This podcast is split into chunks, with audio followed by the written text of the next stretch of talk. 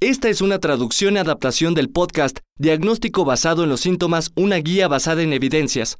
Las voces que escuchará no son las de los autores originales.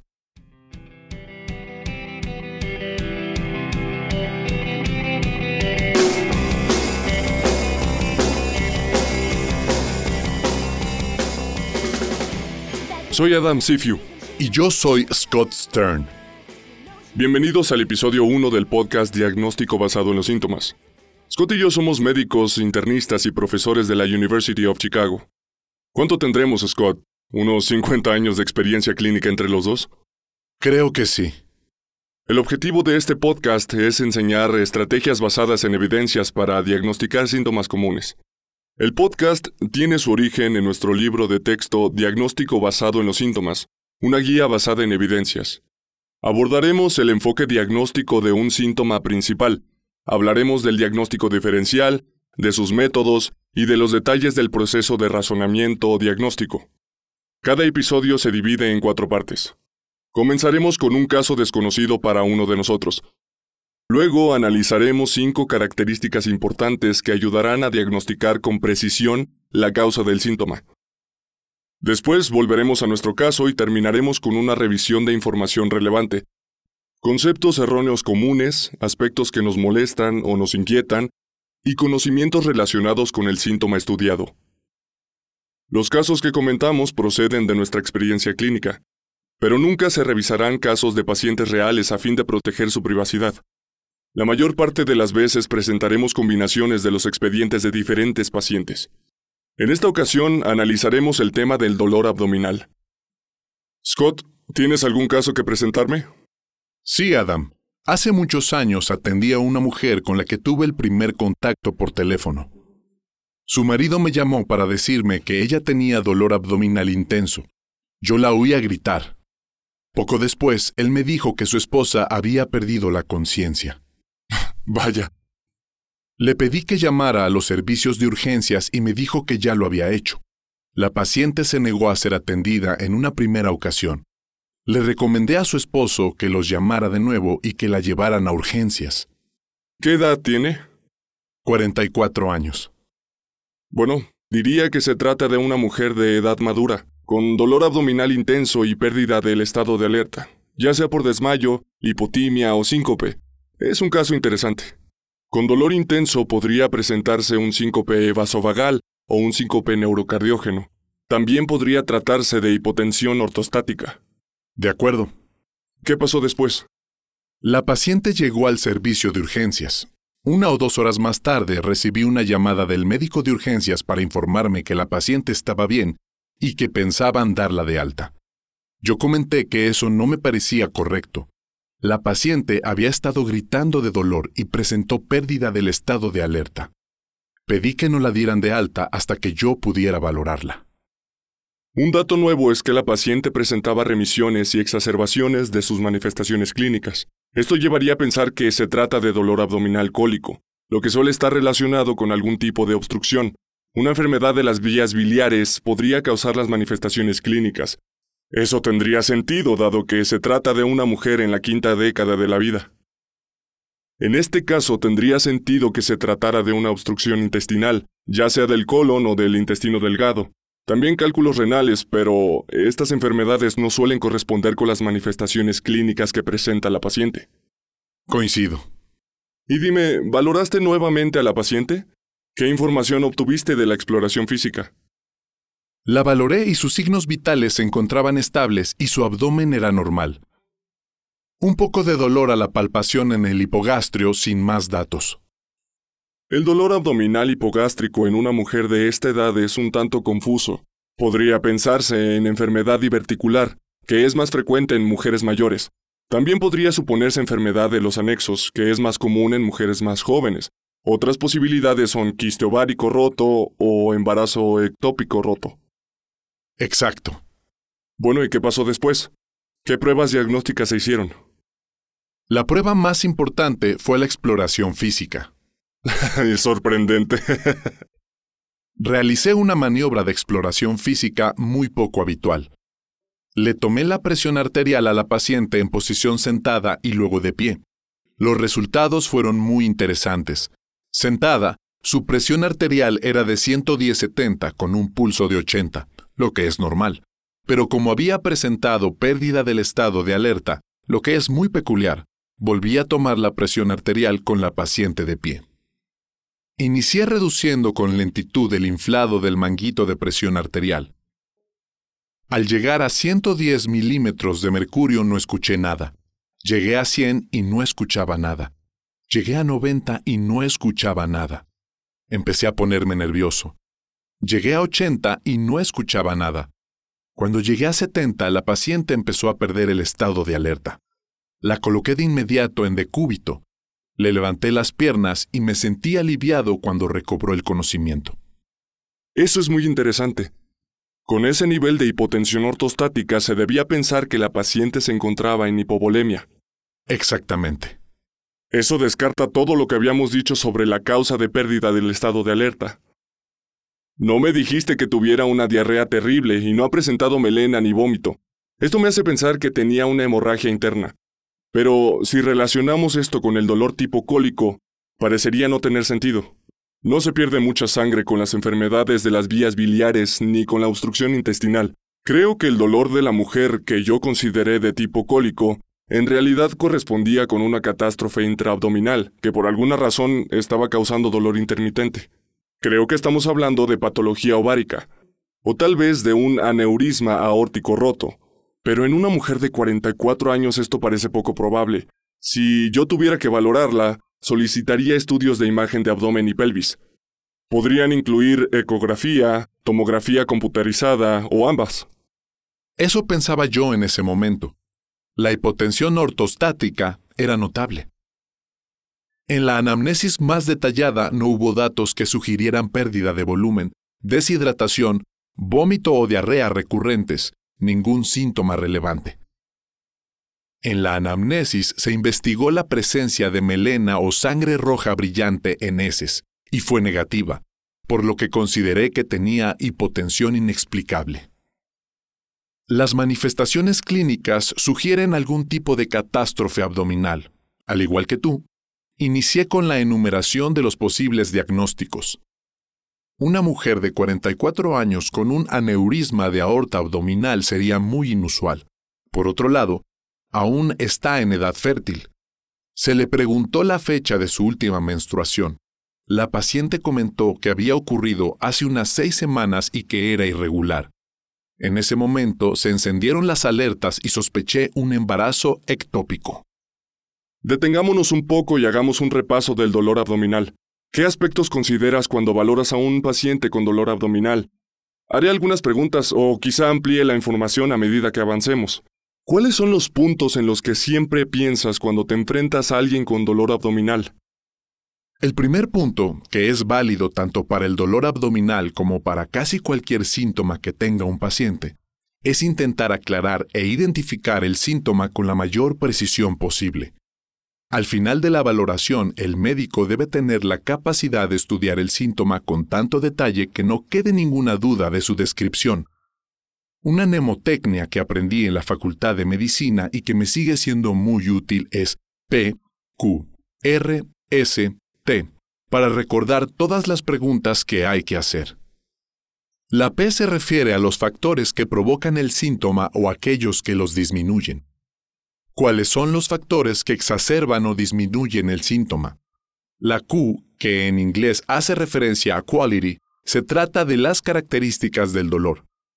¿Cómo puede describirlo el paciente? R se refiere a la región. ¿Dónde se presenta el dolor? ¿A dónde se irradia? Más tarde revisaremos con detalle ese tema. S se refiere en inglés a severity. ¿Qué tan intenso es el dolor y cuáles son las circunstancias en las que ocurre? ¿Qué estaba haciendo el paciente cuando se presentó el dolor?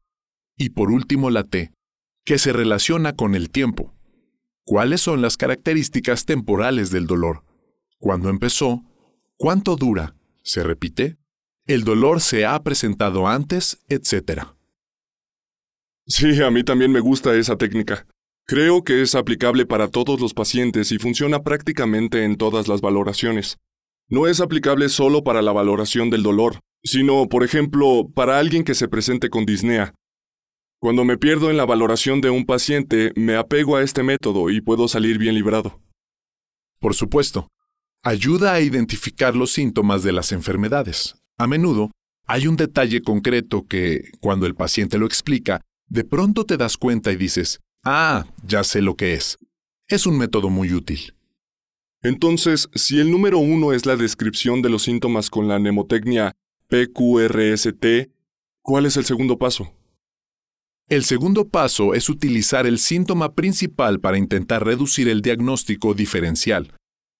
Es obvio que el dolor en el cuadrante superior derecho tiene un diagnóstico diferencial distinto del dolor en el cuadrante inferior izquierdo. Así que, en la medida de lo posible, le pregunto al paciente en qué parte del abdomen percibe el dolor. Es curioso. Por lo general se plantea el diagnóstico diferencial del dolor abdominal con base en la ubicación, pero tiene sentido la forma en la que tú lo propones. Es interesante analizar de nuevo este caso porque suele haber conclusiones erróneas. Podría presentarse dolor periumbilical, que se irradia al cuadrante inferior derecho del abdomen, y en ese caso el diagnóstico podría ser muy evidente, pero en otros casos podría presentarse dolor generalizado, con irradiación a la porción inferior del abdomen, y en ese caso el diagnóstico se presta a confusión. Por supuesto. Entonces, ¿cuál es el tercer paso? El tercer paso consiste en analizar la evolución del dolor. Algunas enfermedades se presentan de forma aguda, otras de forma crónica y algunas pueden tener ambos comportamientos. Por ejemplo, si alguien tiene un dolor de 10 años de evolución, no se trata de un aneurisma de aorta abdominal. Y también ayuda a saber si el dolor es en episodios aislados o si aumenta y disminuye en forma gradual. Un ejemplo es el cólico biliar, que suele tener episodios muy agudos. Los pacientes suelen referir tuve dolor intenso mientras que la úlcera péptica suele manifestarse con dolor que se incrementa y disminuye. Yo siempre recomiendo a mis estudiantes que compren el libro Diagnóstico Temprano del Abdomen Agudo de Cope. Fue publicado hace 75 años, pero es un libro maravilloso. Se centra en la anamnesis y la evolución de las diferentes causas del dolor abdominal. Explica con imágenes y gráficos cómo se manifiestan, por ejemplo, la enfermedad ulcerosa o el cólico biliar. Pero entonces, ¿cuál es el cuarto paso? El cuarto paso consiste en integrar los pasos 2 y 3. Ya hemos identificado los síntomas, tenemos la ubicación del dolor, se conoce la evolución del dolor y podemos integrar todo lo que hemos identificado. ¿Y qué hay sobre el quinto paso? El quinto paso es identificar las manifestaciones clave que en ocasiones se presentan y que ayudan a reducir el diagnóstico diferencial. No suelen estar ahí, pero cuando se presentan, hay que aprovecharlas. Incluyen manifestaciones como la ictericia. Si un paciente tiene ictericia y dolor abdominal, sabemos que estamos hablando de algún problema en el hígado o de vías biliares. Por otro lado, si hay hipotensión inexplicable, como en este caso, puede pensarse en casos de hemorragia intraabdominal. Otras cosas que pueden ser reveladoras serían una tumoración y si ésta está presente, cuál es su ubicación. Si hay distensión abdominal, podría pensarse en asitis u obstrucción intestinal. Si hay peritonitis, puede sospecharse perforación visceral. Bien, ahora hablaremos de la información relevante. Cuando tenemos un hallazgo positivo, hay que analizar por completo ese dato. Es correcto. En este caso ya hemos cumplido los cinco pasos para llegar al diagnóstico. Yo creo que esta paciente tiene un embarazo ectópico. ¿Qué pasó después? Solicité una prueba de embarazo, que fue positiva. Llamé al ginecólogo, quien realizó un ultrasonido abdominal, que reportó la presencia de 750 mililitros de sangre en abdomen y pelvis. Sí, con ese dato se integra todo. Solo queda pendiente identificar la naturaleza intermitente del dolor. Esto nos enseña que no todos los pacientes presentan manifestaciones clínicas del libro. Creo que en este caso la naturaleza intermitente del dolor tenía relación con la rotura de la trompa de falopio. Creo que ocurrió distensión de la trompa de falopio, lo que ocasionó el dolor cólico y más tarde se rompió, con lo que desapareció la distensión. El dolor mejoró, pero empezó la hemorragia. Exactamente. Su dolor mejoró, pero en términos generales estaba más grave. Espero que la paciente haya evolucionado bien. Evolucionó bien. Fue operada sin complicaciones. Pero, ¿te imaginas qué hubiera ocurrido si no hubiésemos identificado la hipotensión ortostática? Si la paciente hubiera sido dada de alta pensando que estaba bien, ¿cuál habría sido el resultado? Hubiera sido terrible. A continuación, tendremos cuatro secciones diferentes. La primera es la revisión de la información relevante. La segunda son los errores comunes. La tercera son los aspectos que nos molestan o nos inquietan. Con esto nos divertiremos un poco. Y la última son aspectos clave, un término que hemos utilizado desde la primera edición de Diagnóstico basado en los síntomas, que me parece que se publicó en 2002. Scott, ¿podrías definir qué es la información relevante? Son hallazgos que se hacen durante la valoración y son tan específicos que apuntan a una enfermedad en particular. Son equivalentes a las huellas dactilares en una escena del crimen. Las huellas dactilares y el DNA señalan a un sospechoso. Si están presentes, son muy útiles para el diagnóstico. No es común la presencia de información relevante, pero cuando se encuentra es de gran importancia. Es una posibilidad que siempre se busca. Por ejemplo, un ruido S3 en un paciente con síntomas compatibles con insuficiencia cardíaca congestiva.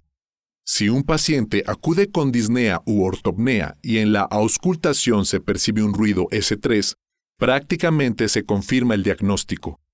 Pero si valoras a un paciente con disnea y no encuentras un ruido S3, aún podría faltar información para llegar al diagnóstico. Exactamente. En realidad no hay información relevante para este dolor abdominal. Hay algunos hallazgos sugestivos en los exámenes de laboratorio y procedimientos radiológicos, pero la información relevante se limita a la obtenida durante la anamnesis y la exploración física. El siguiente punto son los errores comunes. ¿Hay conceptos erróneos que te atormentan, Scott? Claro, uno de ellos, que no tiene relación con este caso en particular, es la forma inusual en que suele presentarse la enfermedad ulcerosa péptica. Comúnmente se piensa que estos pacientes siempre se presentan con dolor epigástrico que mejora con el consumo de alimentos y empeora con el estómago vacío. Y la realidad es que la comida puede mejorar o empeorar el dolor, algunos pacientes con enfermedad ulcerosa péptica se presentan con pérdida de peso y hemorragias sin haber tenido nunca dolor. Yo tuve una experiencia reciente. Recordemos que la ausencia de fiebre o de leucocitosis no descarta que un paciente tenga apendicitis. Hace poco vi a un paciente en el servicio de urgencias. Era un cirujano de otro país que entró y dijo, no trabajo aquí. Le pregunté por qué acudía y me respondió, tengo apendicitis.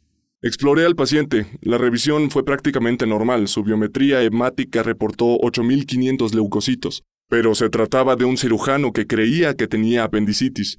Necesitaba un estudio diagnóstico y, de hecho, el paciente tuvo apendicitis. Este caso resaltó que la fiebre y la leucocitosis tienen tasas de probabilidad negativas muy altas, cercanas a 1, y por lo tanto no excluyen el diagnóstico. Cuando se valora a un paciente no conviene pensar que la ausencia de un dato es suficiente para descartar un diagnóstico. Diría que ese es el error más común de los estudiantes y residentes. Como suelen estudiar sobre casos con manifestaciones clínicas clásicas, deben recordar que no todos los pacientes presentan cuadros clínicos típicos. A menudo piensan que cuando un paciente no tiene los hallazgos clásicos, no tiene la enfermedad. A veces les digo en broma, que el paciente no leyó el libro. La embolia pulmonar es un ejemplo clásico de este tipo. Si dices, esta persona no tiene embolia pulmonar porque no tiene taquicardia o porque no tiene dolor torácico pleurítico, podrías estar cometiendo algún error. Absolutamente. Bien, nuestra tercera sección son los aspectos que nos molestan, nos incomodan o nos abruman afectan cualquier manifestación clínica e inducen a adelantarnos al diagnóstico antes de elaborar un diagnóstico diferencial. Puede que eso sea lo que pasó con el caso clínico con el que iniciamos este podcast. Pero en cuanto oyes que se trata de una mujer de 44 años con dolor abdominal, de inmediato piensas en tomar una tomografía computarizada. La pregunta es, ¿qué estás buscando? ¿Por qué es necesaria la tomografía? ¿Es la prueba adecuada? ¿La paciente necesita ese estudio? Estoy de acuerdo. Imagina el caso de un paciente que acude con isquemia mesentérica. Con una tomografía normal, podría asumirse que no tiene nada. Cierto. ¿Y tú tienes algún aspecto en particular con el que te sientas incómodo? En este caso hay algo que me molesta. La incapacidad para identificar la hipotensión ortostática pudo propiciar que se pasara por alto una hemorragia potencialmente letal. A menudo les recuerdo a los residentes la importancia de identificar la hipotensión ortostática y con frecuencia me contestan que ya lo indicaron. Bueno, ordenarlo no significa que se haga. Se toma la presión con el paciente sentado, se le pone de pie y se vuelve a verificar e investigamos qué le ocurre. Si estás demasiado ocupado para hacerlo, busca otro trabajo. Tengo otra observación. Esto puede parecer poco importante, pero es algo que me preocupa. El abdomen debe explorarse desde el lado derecho. Los seres humanos son predominantemente diestros. Si exploras a los pacientes desde el lado izquierdo, los estás revisando desde el lado equivocado. También se realiza una mejor palpación del hígado desde el lado derecho de la cama. Es un aspecto importante de la exploración. Además, uno aprende que la exploración del abdomen se realiza desde el lado derecho, por lo que, si observas a un médico en formación explorar desde el lado izquierdo, asumes que no sabe lo que está haciendo. ¿Algo más, Scott? Otra cosa que me molesta es que no se realice una anamnesis adecuada sobre el consumo de antiinflamatorios no esteroideos en pacientes con hemorragia de tubo digestivo. Las úlceras son una causa común de hemorragia de tubo digestivo y la principal causa son esos antiinflamatorios. A menudo se refiere en el expediente que el paciente no toma esos fármacos, quizá porque le preguntaron, ¿toma algún antiinflamatorio? Es una pésima forma de hacer la pregunta. Debe preguntarse específicamente por el ácido acetil salicílico y por cada uno de los medicamentos que toma el paciente ya sean de prescripción o de venta sin receta. Es una buena observación. Vamos a terminar con información clínica clave de aplicación en la práctica habitual. Me gustaría que hablaras de las limitaciones de la biometría hemática para la valoración de un paciente con hemorragia aguda. Cuando alguien sangra, no ocurre dilución de la hemoglobina residual hasta que recibe líquidos, ya sea por vía oral o parenteral. Así que si una persona sufre sangrado activo y no ha recibido soluciones intravenosas u orales, la hemoglobina y el hematocrito no se modifican con respecto a las cifras que presentaba antes de la hemorragia. Por eso es un error pensar que si la hemoglobina o el hematocrito son normales, el paciente no presenta una hemorragia significativa. Exacto. En lo que se refiere a la información clínica relevante, quisiera hablar de un punto que revisamos al inicio. Cuando se valora a un paciente con dolor abdominal, debe prestarse atención a la evolución del dolor. A menudo en la valoración solo pensamos en que el paciente tiene dolor abdominal, y tal vez se estudie el síntoma con el método PQRST. En realidad es necesario pedir al paciente que describa su dolor. ¿Desde cuándo tiene este dolor? ¿Ha tenido alguna vez un dolor así? Con frecuencia, durante la anamnesis, el paciente puede decir, Sí, he tenido este dolor con diversas intensidades desde hace 10 años. O, nunca antes había sentido este dolor, empezó ayer. Esta información modifica por completo el diagnóstico diferencial. Totalmente de acuerdo. ¿Quieres mencionar algo más? Con frecuencia valoramos a pacientes con pancreatitis que no tienen antecedentes de consumo excesivo de alcohol. En estos casos debemos buscar cálculos biliares, una de las principales causas de pancreatitis se relaciona con cálculos biliares. La falta de identificación puede ocasionar que los pacientes presenten crisis recurrentes de dolor. Además de coledocolitiasis, colangitis ascendente y otras complicaciones realmente peligrosas. Es necesario valorar cuidadosamente a estos pacientes y no solo mencionar que tienen pancreatitis. Tal vez este problema sea más importante ahora que hace una década, porque hoy la gente es dada de alta más rápido del hospital, ofrecemos alimentos en etapas más tempranas a pacientes con pancreatitis y todo el proceso avanza con mayor rapidez. A menudo no se realiza una valoración integral porque la mayoría de los pacientes que acuden con pancreatitis a hospitales en Estados Unidos no requieren ningún tratamiento o valoración específicos. Pero ese es un aspecto crucial Si no se diagnostica la enfermedad por cálculos biliares, muy probablemente el paciente regresará más tarde con otra complicación. Eso es seguro. Esperamos que este episodio le haya resultado útil y ameno. Los podcasts de diagnóstico basado en los síntomas son una publicación de McGraw-Hill. Para más información, consúltese Diagnóstico basado en los síntomas, una guía basada en evidencias, cuarta edición, parte 1, proceso diagnóstico. Disponible en accessmedicina.com. Muchas gracias. La música del podcast Diagnóstico basado en los síntomas es cortesía de la doctora Maylin Martínez.